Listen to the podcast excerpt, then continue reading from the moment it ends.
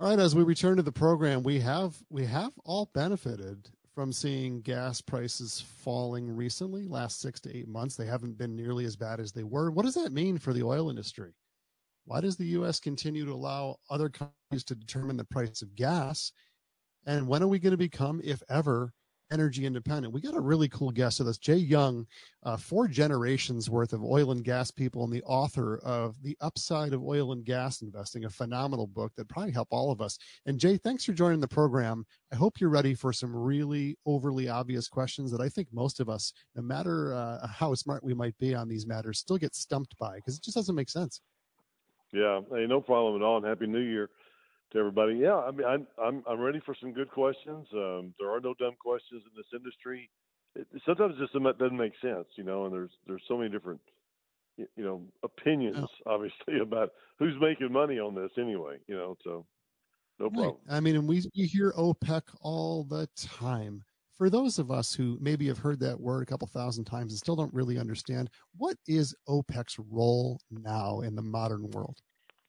Yeah, it's a great question. And, you know, what they do is they supply the world with oil because they produce a lot more oil than they consume as a country. And there's all these different countries, Iran, Iraq, Saudi Arabia, that, that make up OPEC. So they they're producing, uh, like one country produces 8 million barrels of oil a day. They only consume 3 million. So therefore, they have five million barrels a day that they can sell in the open markets, and that's why all these kings have all this money because they have so much oil. The United right. States is different, where we're a we have public companies that drill for oil and gas, but we are still. I mean, we we produce 13 million, and we consume 20. So therefore, we're on the other side of that spectrum. So therefore, we need to import a lot of their oil every every day. We're their best customer, basically. Absolutely, yeah, and, and that's just like President Bush said, you know, many years ago. I mean, we have an addiction to oil. We have an appetite, an addiction to oil. We love to drive our cars. We love to, you know, for our, our, our roads to be nice, for plastics, lipsticks. There's so many different different uh, uses for oil that we need it every day. We and and we have to get it, and that's what that's what OPEC takes advantage of. I mean, OPEC is definitely taking advantage of.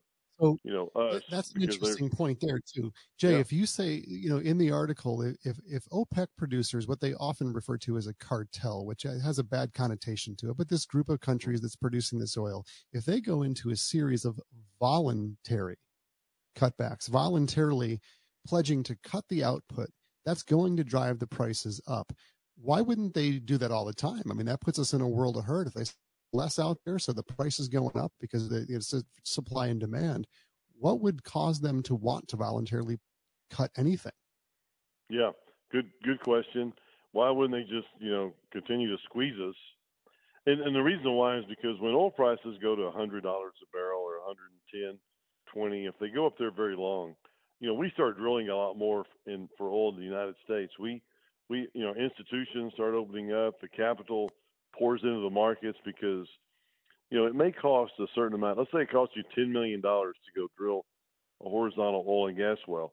You're going to get 500,000 barrels out of that well. Whether you know it costs you whatever it costs you, you're going to get this much oil out of the ground. There's not more that's going to come out of the ground because the price goes up.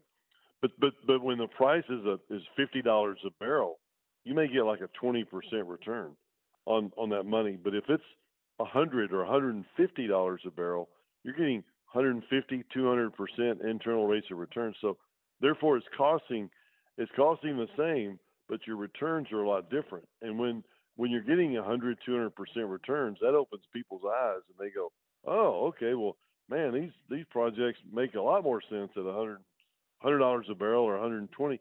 Let's go back to drilling. So therefore, institutions, you know, uh, public companies, everybody starts to drill, baby, drill, and then all of a sudden we we start going back. So what OPEC's trying to do is they're, they're walking a really fine line because you know we just finished our budgets for the fourth quarter last year, which is you know public companies saying they're going to spend this this much money on drilling for oil and gas in the United States and they, they, they don't want us to spend money in, in the United States. They want us to to be at, at their you know beck and call.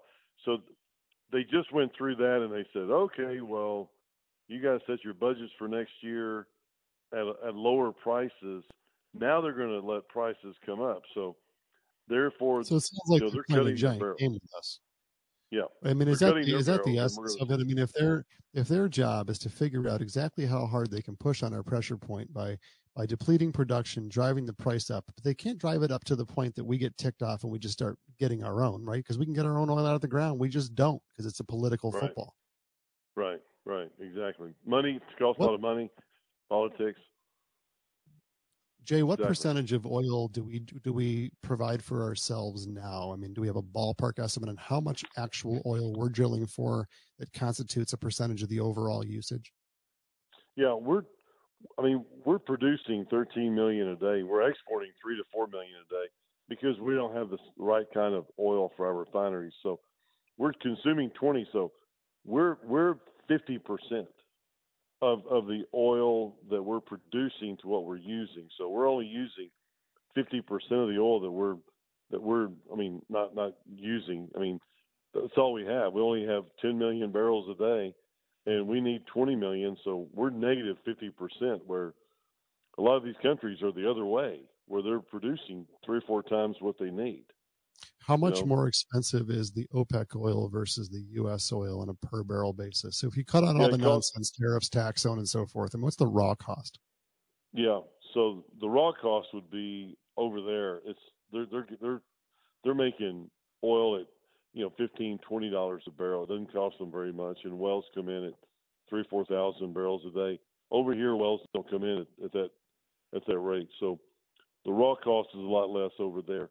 But but when they export it, we've got to we'll pay tariffs, and that's what Trump wants to do is tax a lot more, put a lot more tariffs on um, foreign oil. But they're also having to transport it, so it costs two, three dollars more, you know, to transport it in here. So if we if we get it here, it maybe 73 but if we're buying it from overseas it may cost 76 77 dollars because of transportation.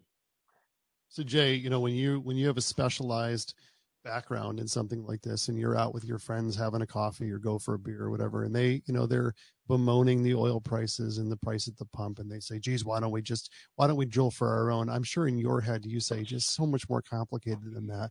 What is the easiest pathway if you're going to stay with fossil fuel? When you roll your eyes eternally, what do you tell everyone to shut them up? Yeah. Hey, I just say we're not we're not producing enough oil in the United States, and it won't happen for anytime soon because of regulations, because of you know companies that are buying back their stock. It's you know there, there's so much more to it, and we're just going to be at the beck and call of OPEC. And and but that, I do feel like that we're at a we're at a seventy to ninety dollar back and forth cyclical markets. Yes, it could go to 100, but I don't think it's going to stay there very long because OPEC doesn't want it up there. They don't want it too high because then we'll start doing things in the United States, especially under a Republican uh, president. That that you know, I mean, remember the drill baby drill ba- days with Trump? I mean, he was filling our strategic reserves at you know twenty thirty dollars a barrel, where you know Biden's having to try to replenish some of it at seventy seventy five dollars a barrel. So a lot different. When you say different strategic reserves, Jay, what is when you on one hand, if we say we don't, we can't produce what we actually consume anyway. This, the idea of a strategic reserve is that they're they're they're drilling for as much as they can, but setting some of it aside and continuing to buy from OPEC just to build up some in the storage room, essentially. Yeah, and buy it from you know uh, public companies here in the United States, which I mean we don't have the money to buy it anyway. We have to borrow the money, but but two, we, and and we're having to buy it at higher prices. So it's you know I mean we, but but the last one was I think three million, three million barrels, which took them six months or so to put that into action. You know we we we Yeah. uh, used 150 million barrels, so just a little Sure. bit, not it, not even a you know you know, of just a little bit of oil that we're trying to replenish back. I mean, we're really And not trying It's, to. listen, it's a fascinating story, and no one ever seems to know the end of it. Jay Young, thanks for joining the program again. The book is "The Upside of Oil and Gas Investing." It's a it's a fascinating subject since most of us we have to pay for it every day, but we don't really understand where it comes from. Jay, thanks for joining again. We'll be back after just a quick break.